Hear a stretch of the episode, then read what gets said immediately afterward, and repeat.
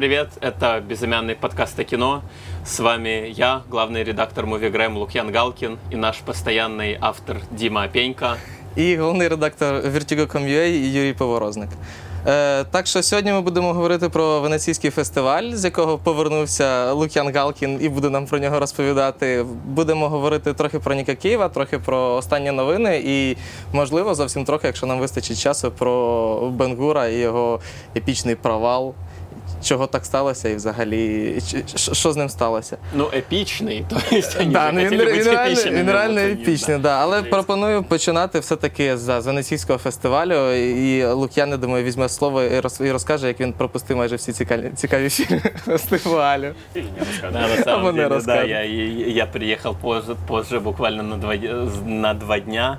За эти два дня успели показать э, прибытие Дани Вильнева, э, «Свет между океанов» Дерека Сиен Фрэнса, «Лава Ленд» э, Демьяна Шазеля. Я этого всего не видел. Но эти фильмы, кроме Эммы Стоун в «Ла Ла Ленде», не получили наград. И на самом деле Венеция очень интересно сформировала свою программу. По сути, главные медийные премьеры были выданы в самом начале. То есть те, кто хотел сделать из Венеции картинку, они ее, собственно, сразу и сделали. Мало того, Венеция учитывала... На самом деле программа Венеция одна из самых продуманных. Венеция это мой, э, ну, как бы... из личных предпочтений это мой любимый европейский кинофестиваль, и э, в этом году я, поскольку слежу за их программой предыдущих лет, как бы следил тоже, э, в этом году у них, пожалуй, самая продуманная программа. Они очень любопытно сделали, не пересекаются с кинофестивалем в Торонто, это один из самых Мгм. влиятельных кинофестивалей в мире ныне, даже несмотря на то, что начинался он просто как фестиваль фестивалей, куда собирались, да, куда собирали просто фестивальные новинки со всего мира. Сейчас Торонто называют одним из э, главных таких лакмусовых индикаторов Оскара. А, И кинофестиваль в Торонто начался 8 сентября, куда, Мгм. собственно, из Венеции 8 сентября Венеция опустела. Не то чтобы опустела, но на пресс-показах стало легче дышаться. Стало понятно, что кондиционер работает, там более-менее там уже было э, меньше людей, дышащих спину в, очере- в очередях.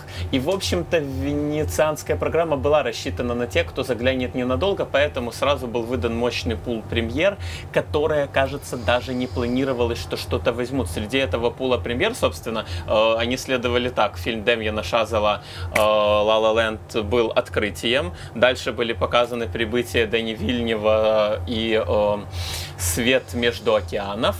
А после сразу «Ночные животные» Тома Форда. В общем-то, не планировалось, что и то «Ночные животные» Тома Форда что-то возьмут. Основные прогнозы были на то, что что-то возьмет Эми Адамс, которая сыграла и в «Прибытии», и в «Ночных животных». Да. Эми Адамс не взяла ничего, кроме пары сладостных моментов на красной дорожке. Она откровенно перлась, целовалась, кажется, со всеми, кого видела. Очень э, вела себя на пресс-конференциях в лучших традициях Дженнифер Лоуренс, мне так показалось. А, И в целом ничего не получила Видимо, кроме фана, зато Том Форд взял гран-при. И э, это, это большая неожиданность, учитывая, что Том Форд уходил из кино на какое-то время. Кто-то в видел принципі, его фильм? Форд, да, в- перший, перший його фільм, е, він же ж теж був, в принципі, доволі, доволі неочікуваним, тому що ма- мало того, що він сам його про, профінансував, зрежисував, і там ж- і за нього, і е, Колін Фьорд, же ж, якщо я не помиляюся, взяв номінацію на Оскар за. ну, основная проблема, как по мне, одинокого мужчины, которого я как раз обновлял в памяти перед Венецией, чувство, что-то, что-то предчувствуя, да, а, мне кажется, это пафос, который скатывается в конце Том Форд, то есть он, ну, он то же самое делает в «Ночных животных», он держится весь фильм, а потом так, ну, а здесь мы закончим и поплачем. Дима, Ну, ты видел Ну это же парень из а что от него? Ну да, в принципі, Ты в видел принципі, «Одинокого А, нет, не видел. Не видел. да, к сожалению. Ну, Напевно, в принципі, той факт, що Том Форд в- як виріс в модельному бізнесі, якраз і, і впливає на, те- на, на, на легкий пафос. В... Да. Ну і в принципі, і- я не знаю, як е, ночне животне, але ж одинокий мужчина він саме був побудований в першу чергу на картинці, на відтворенні костюмів і архітектури. А, Ну, в «Ночных животных» э, чудесное, не классическое нарративное решение. По сути, э, история заключается в том, что героиня Эми Адамс, она счастлива в браке, но все время что-то ей ее э, бывший кавалер не идет из головы, а... Який, який незвичний, незвичний Да, сюжет. да, да, да, кто бы мог... Подумати? Да, но проблема как бы в том, что ее мужа, которого э, играет а, Арни Хаммер, э, Армі Хаммер. Арми, Арми, вырежьте момент, когда я его называю Арми, да. Арми, Э, почему нет? Арми Хаммер. э, е- Кто-то помнит его в каких-то фильмах, Е, да? Чекай, в, в, оді- в жахливому одинокому рейнджері, я У пам'ятаю, нього в- і в соціальній сіті він зразу був два рази. И він у грав него- в Да, да, да, вот этих замечательных Близнюків, ребят. да. Но я хотел напомнить его роль в Дж. Эдгаре. Кто-то помнит его в Дж. Эдгаре, нет? це там, де Ді Капріо грав в е, Гувера. Дж. Эдгара, собственно, да. И у них там было, Дима, ты видел Дж. Эдгара? По-моему, да. Все моменты, когда я спрашиваю Дима, он отвечает, нет, тоже вырежьте, типа. Автор, наш постоянный автор, который не смотрит в целом кино. Я типа не зритель, я писатель, да.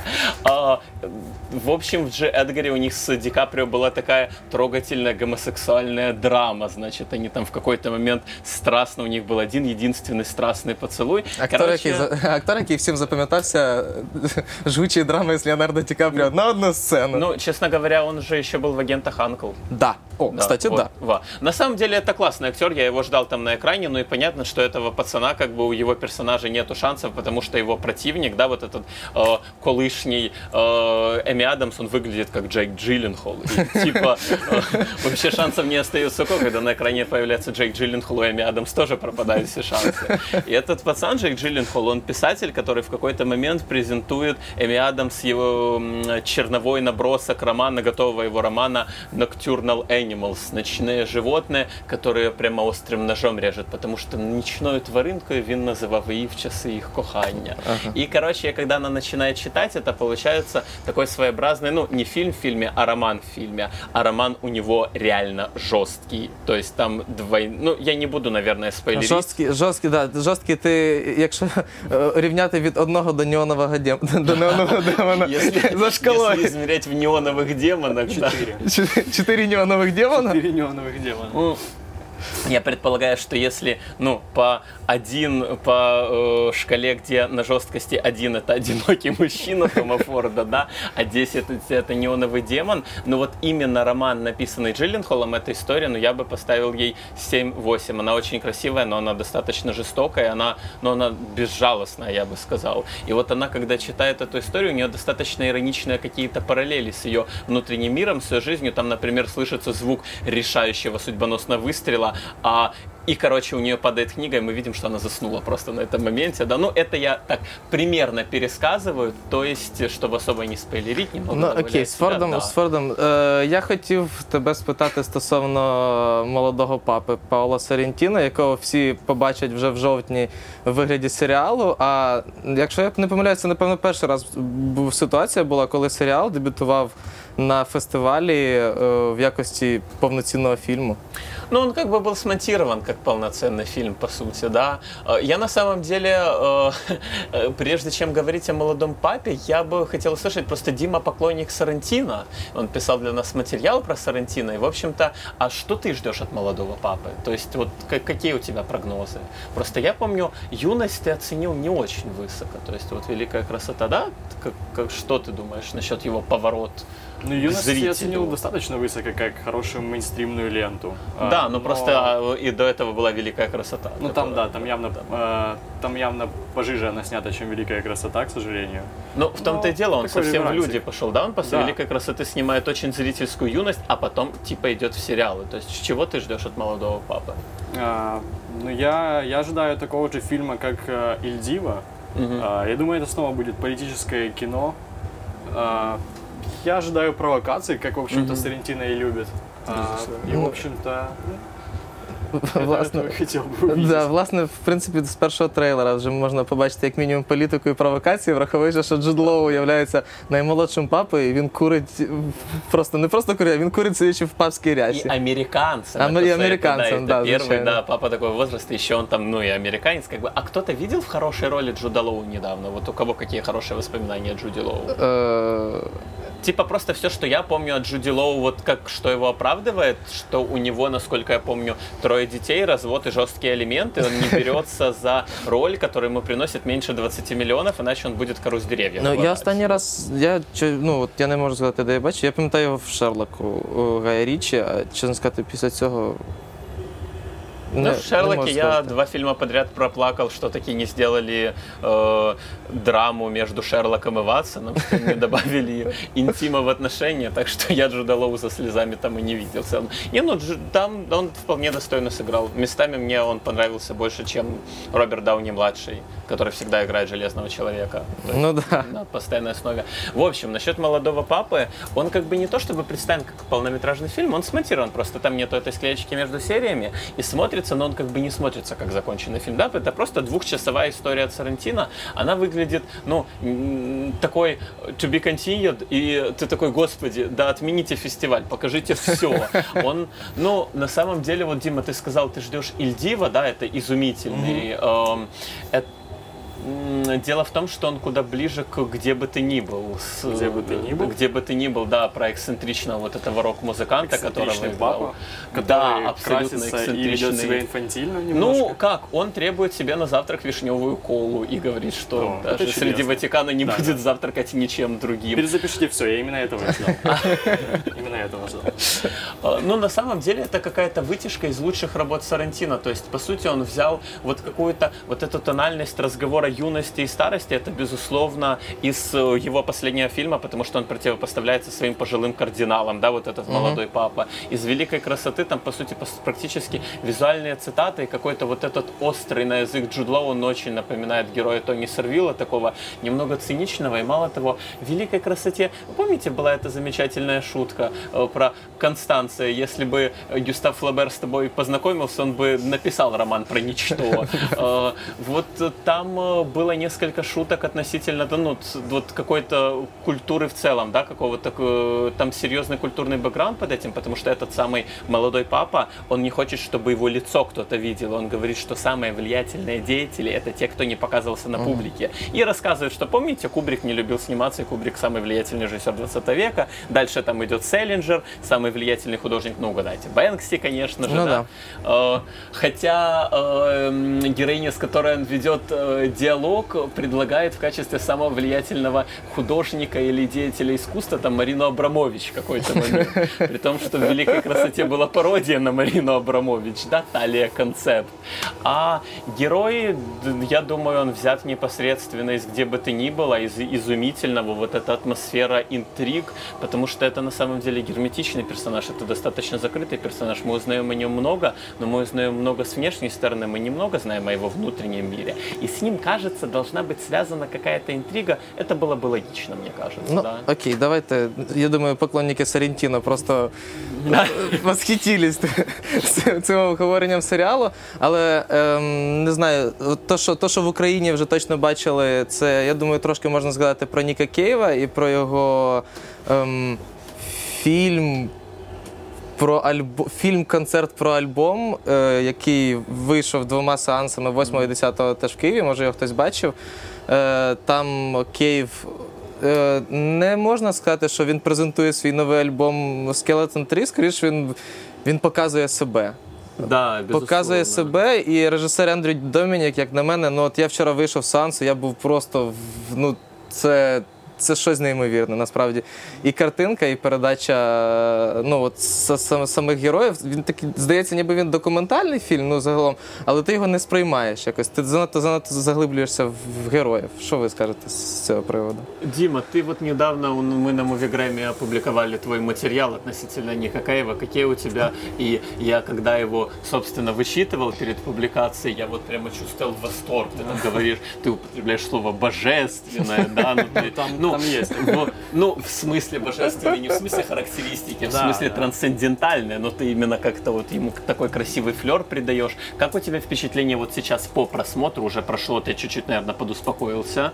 Вы не видите, а, Дима не подуспокоился, на самом деле успокоился, не видно, Потому что и статью до этого я писал, немножко уже подуспокоившись, по сути. Ну и да, боже- божественный я там употребляю не как какой-то эпитет, а он настолько задушевный, интимный. А, и это все, ты как бы смотришь вот эти а, прекрасные треки, прекрасные композиции, которые, которые он отыгрывает на фортепиано, это все чудесно, но когда камера Бенуа Деби э, проходит сквозь кожу, а потом вдруг разворачивается и вылетает э, в щель просто, и потом отдаляется на расстояние там, космонавта и смотрит на Землю, а потом возвращается назад, ты как бы понимаешь, что здесь дело в каком-то духе. Ну, это абсолютное э, какое-то трансцендентное переживание и, ну, по-моему, просто гениальный прием оператора. Тут насчет Бенуа Диби я хотел сказать, что мне кажется, он даже... Це как опер- я, просто- я ще раз уточню, це оператор. оператор Это фільму. Бенуа Диби, это постоянный оператор Гаспара Ноэ, к тому же. И вот последний фильм... Улюблена тема Лук'яна. Да, ми не да, говоримо конечно. в подкастах. Ми не, гор- ми не можемо не говорити в подкастах про Гаспара Ноя. Я предлагаю наш м, безымянный подкаст назвать «Неожиданный Гаспар Ноэ».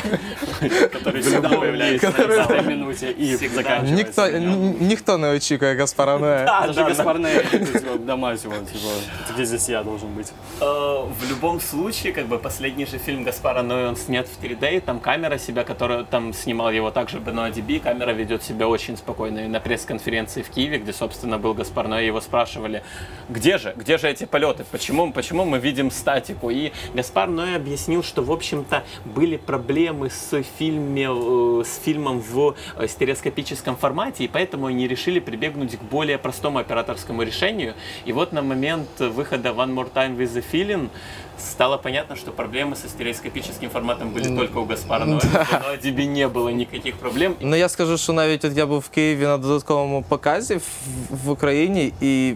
Аншлаг, і був аншлаг, що для мене було трошки дивно, враховуючи, що фільм демонструвався англійською мовою, навіть без українських субтитрів, і все одно народ е, мовчки сидів і просто і просто впітував це. От Навіть телефони не надто моргали. Моргали только Google переводчики. Google переводчики, да. Е, є- давайте, напевно, під кінець про Венецію. Да, ми, в принципі, Венецію вже непогано смакали. Я пропоную перейти до спуститися з небес Венеції на Я прошу землю. прощения, мы ни слова не сказали про человека, который получил золотого льва. Ну давай, Лук'ян, я скажу, бліц. Бліц про чоловіка, який отримав золотого льва. Я очень сильно болел за Лава Диаза. Я как бы я очень рассчитывал на его фильм. От Лава Диаза просто никогда не знаешь, чего ожидать.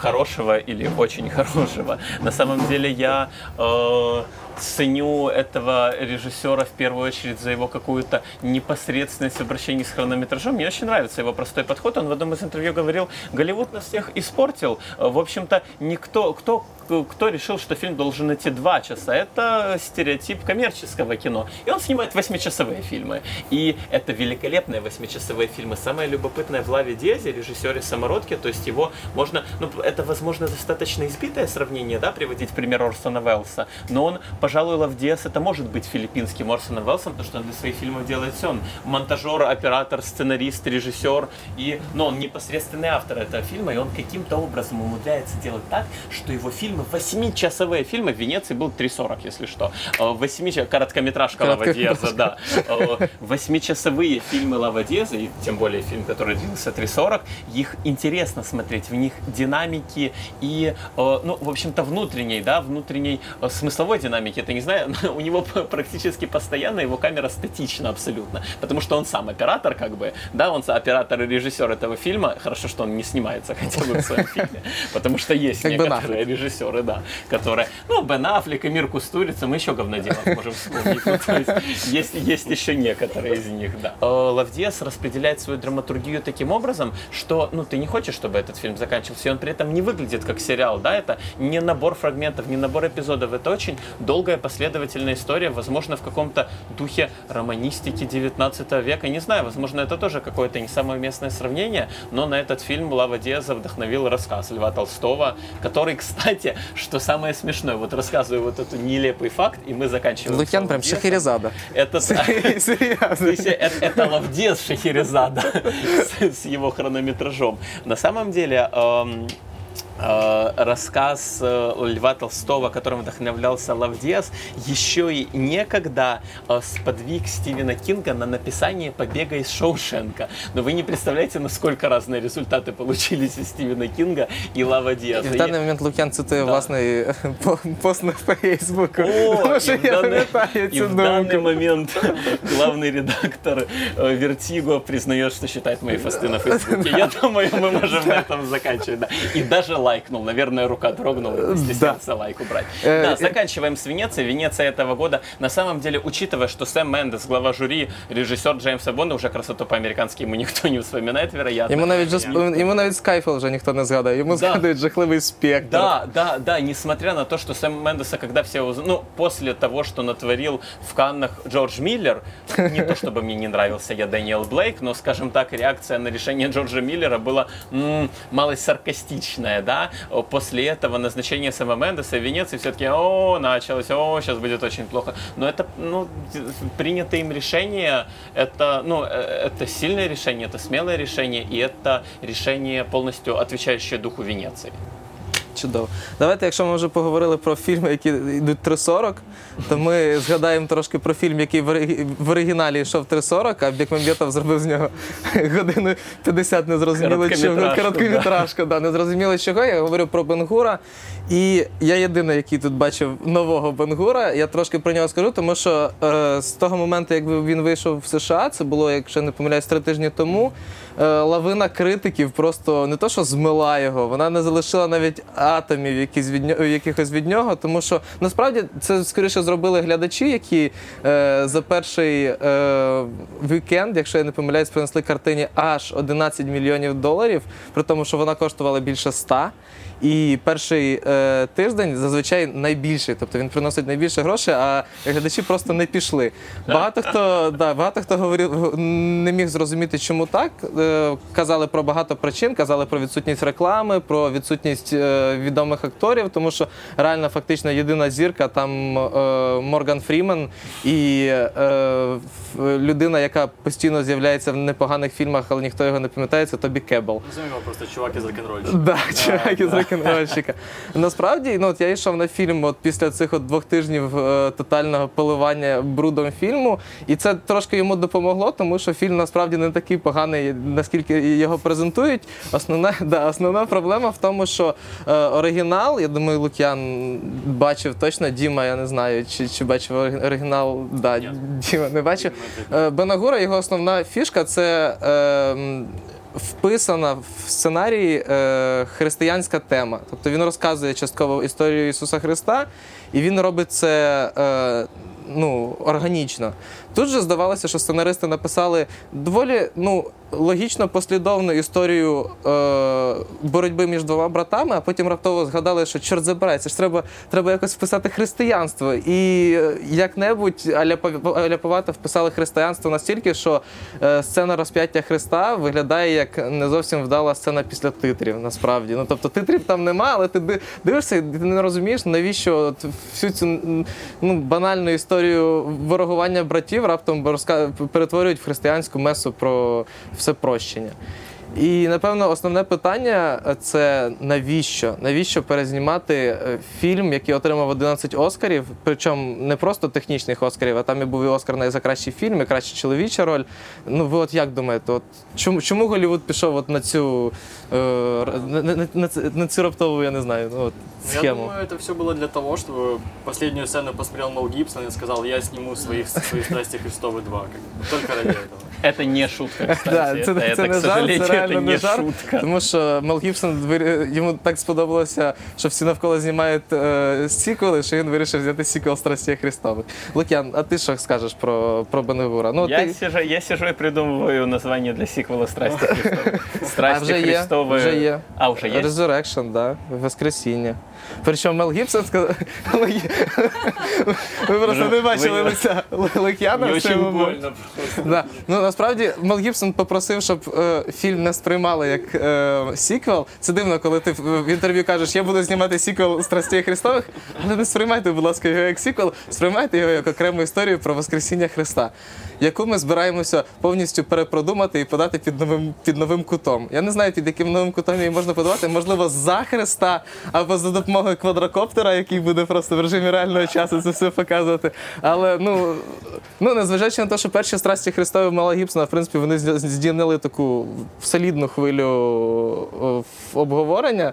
Другі е, не знаю, не знаю, що їх чекає. Нет, их насправді. обговаривать будут еще больше, я думаю. как бы. Если про обсуждение, да, то это им гарантировано. Но относительно Бенагура, на самом деле, это как бы маленькая рекламка и маленькая наметка на будущее. Мы э, говорили о том, чтобы сделать целый подкаст относительно ремейков и сиквелов Да. знаменитых фильмов. То есть я думаю, мы эту тему там раскроем больше, потому что внятного ответа зачем и почему, но это как у э, Нобелевского лауреата Генриха Бёля в его романе «Бильярд непогано. десятого», там есть рефрен «Зачем, зачем, зачем». Вот «Зачем, зачем, зачем» — это эмоция относительно ремейков Ну, последнего просто знаєш, времени. просто одна, одна справа знімати ремейки на фільми, які, наприклад, не зовсім вдалися, або е, продовжувати там фільми, які популярні, і грати на якійсь е, аудиторії. А тут реально фільм з 11 Оскарами 59-го року, який є, є комплексним, тобто до нього ніяк не можна підступитися. Ну це, це так само, як перезняти «Тита- Титанік е, Кемерона. Я думаю, нас готовят к ремейку Титаника. Это просто, знаете, чтобы шок был меньше. Это типа нас такой. А потом переснимут Властелин колец 3, который почему Властелин колец 3, потому что он тоже Да, он получил тоже прям 11 11 Оскаров, да? Это как бы и переснимут только третью часть. Без всяких, без никаких. Э, На самом деле, ну, как бы. э, Бекмамбетов это такой очень интересный режиссер в том смысле, что непонятно, как его земля носит. Э, Дело в том, Да. что если бы Тимур Вариант. Бекмамбетов действительно смотрел «Ночной дневной дозор», возможно, он бы прекратил снимать фильмы, я думаю. Я не уверен, что он Е, смотрел. Я думаю, их. Да. закінчити ми можемо е, короткою новиною стосовно українського е, подання, точніше номінації на Оскар. Це ще не номінація, а кінцева номінація, але просто з трьох фільмів, е, Які подали, подавалися українському оскарському комітету. Це гніздо горлиці, пісня пісені Українські шерифи. Е, нано- номінуватися спробує е, саме українські шерифи. І оскільки я чесно признаю, що я не бачив жодного з цих трьох фільмів, я думаю, ви по кілька слів скажете, чи, чи добре це, чи погано це, і взагалі. Э, Я скажу относительно того, что это первое решение новособранного, но воссозванного Да. Оскаровского комитета, и это, ну, э, это великолепное решение. Это действительно, это высококлассный фильм, да, ну, то есть, когда я смотрел его, я действительно гордился, что этот фильм снят в моей стране, и он, ну, это очень сильный фильм, это очень сильная документалистика, просто фестивальное кино э, сейчас очень много внимания уделяет документальным лентам, собственно, в Венеции в конкурсе участвовало несколько документальных лент наряду с игровыми, Э, в Берлине этого года победил документальный фильм «Море в огне», который скоро выйдет в прокат. Плюс я тебе Е, на секунду приб'ю, тому що да. ми, ми не, не згадали про документальний фільм Сергія Лозниці, який в Венеції демонстрували, правда, в, в позаконкурсній програмі. Це так, ре- ремарочка стосовно цього всього. Относительно Сергея Лазницы я скажу, ну, у меня тоже исключительно восхищенное э, впечатление о нем, да, восторженное впечатление, потому что Лазница на самом деле очень сильно приближается к какому-то, ну, абсолютно незамутненному, чистому кино, которое вот говорит с зрителем без посредников. Его Аустерлиц, он снят, по сути, э, он включил камеру, снял 32 или сколько там планов, и все, но то, вот он средним планом, общим, да, и когда этот общий план становится средним, он практически сразу создает кульминацию истории. Он просто фиксирует. Э, Аустерлиц это фильм о том, как ведут себя современные туристы, современные европейские и мировые туристы на э, остатках концлагерей, где сейчас музеи. И цитируя Виталия Манского, это фильм о том, что прививка Европы против нацизма уже теряет свою силу. И это очень видно, а Лазница ничего для этого не делает, просто фиксирует, просто снимает и показывает нам. В общем-то, Роман Бондарчук попадает в тренд, наверное, общеевропейской мощной документалистики. Роман И- Бондарчук це автор, е, да, автор українських украинских шериф. шерифов. Э, Дима, Да, ты, что ты- да, что ты что скажешь? думаешь про украинских шерифов? Э, Это очень, очень впечатляющее и правильное решение, наконец-то, нашего оскарского жюри. Мы долго его ждали после, после всех поводырей, хотя такого было еще отправлять. Да, я, я нагадаю просто, що просто в 2014 році замість племені е, на Оскар був висунутий поводир, і це рішення багато не спри- не сприйняло настільки, що Оскарівський комітет розформували і нарешті сформували тільки через рік. Да, но, видимо, все правильно сделали, если они выбрали украинских шерифов. На самом деле, когда я смотрел украинских шерифов, то вот э, очень густо вспоминал настоящего детектива, снятого на украинской земле, со всей его ир- иронией. То есть вот это настоящий детектив, каким бы он мог быть на украинской земле, со всеми реалиями, со всеми этими двумя чуваками, которые ездят там и вытаскивают алкоголиков, бомжей, там пытаются кого-то устроить в каком-то забитом селе э, Херсонской области. Ну это чертовски интересно, там есть украинский колорит, там есть какая-то правда матка, и я думаю, это то, что Оск- как раз Оскар и должен увидеть от Украины. Я думаю, это будет одно- однозначно интересно, и будем болеть. И это что- фильм лишенный снобизма на самом деле. Там очень Абсолютно. такая вот э, репрезентация реальности, которая вызывает большую симпатию к его героям. А эти герои, но они это не совсем те люди, которые идут на этот фильм в кинотеатр. Это такие, это такие хорошие, годные, ну пролетарии по сути. Я не знаю, ну как бы они и при этом это э, ну вот эти поэтические люди украинской земли, да, которых еще показывали в, э, ко- которых воспело украинское поэтическое кино, а вот теперь документалистика их тоже поэтизирует, но при этом на ироничный манер, но это как бы, ну, абсолютно какие-то космические персонажи, очень удачно выбраны, и я буду болеть за этот фильм. Если он получит хотя бы номинацию на Оскар, это будет уже очень большая Я победа. нагадаю просто е, розповім трохи стосовно номінації. Зараз е, Оскарівський комітет, е, точніше, Академія кіномистецтва збирає е, близько 80 фільмів зі всіх країн, які будуть подані на номінацію Кращий фільм іноземною мовою. Потім буде відібраний фінальний лист, е, фінальний шорт-лист на 19-20 позицій. А після цього, вже от з цих 20 фільмів, які ві- війдуть в цей лист, буде вибрано 5 номінацій, які будуть презентовані безпосередньо е, на е, церемонії нагородження, яка відбудеться 26 е, лютого 2017 року. І тоді вже фільм може без, повноцінно претендувати на золоту статуетку. Ну, в принципі, я думаю, ми Будемо не- болеть за нього. Да, будемо будемо болювати, звичайно, і е, будемо сподіватися, що це не остання. Точніше, я не, не так скажу, що кожного року ми будемо згадувати про українські номінації саме от в такому ключі, що це саме е, те, що треба. Я думаю, в принципі, ми теж можемо закінчувати. Е, Про Венецію ми поговорили, про все цікаве і нецікаве ми поговорили. Лук'ян видав свій зірковий подкаст. І тому Вырежьте! Все вырежьте! Э, Да, спасибо за внимание. С вами был главный редактор журнала Мувигрэм Лукьян Галкин и его постоянный автор Дима Опенько. постійний редактор, напевно, не Лук'яна Галкіна, а ресурсу Мовіграм, правильно? Постоянный автор, господи. Давайте перепишем. Да, давай. І, звичайно, головний редактор і співзасновник ресурсу Vertigo.com.ua Єра Поворозник. Ми прощаємося з вами. Бувайте! Пока.